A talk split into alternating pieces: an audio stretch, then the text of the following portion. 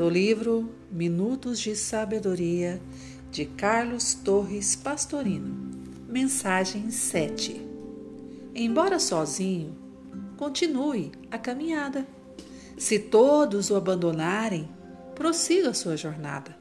Se as trevas crescerem em seu redor, mais uma razão para que você mantenha acesa a pequenina chama de sua fé. Não deixe que sua luz se apague, para que você mesmo não fique em trevas. Ilumine com sua luz as trevas que o circundam.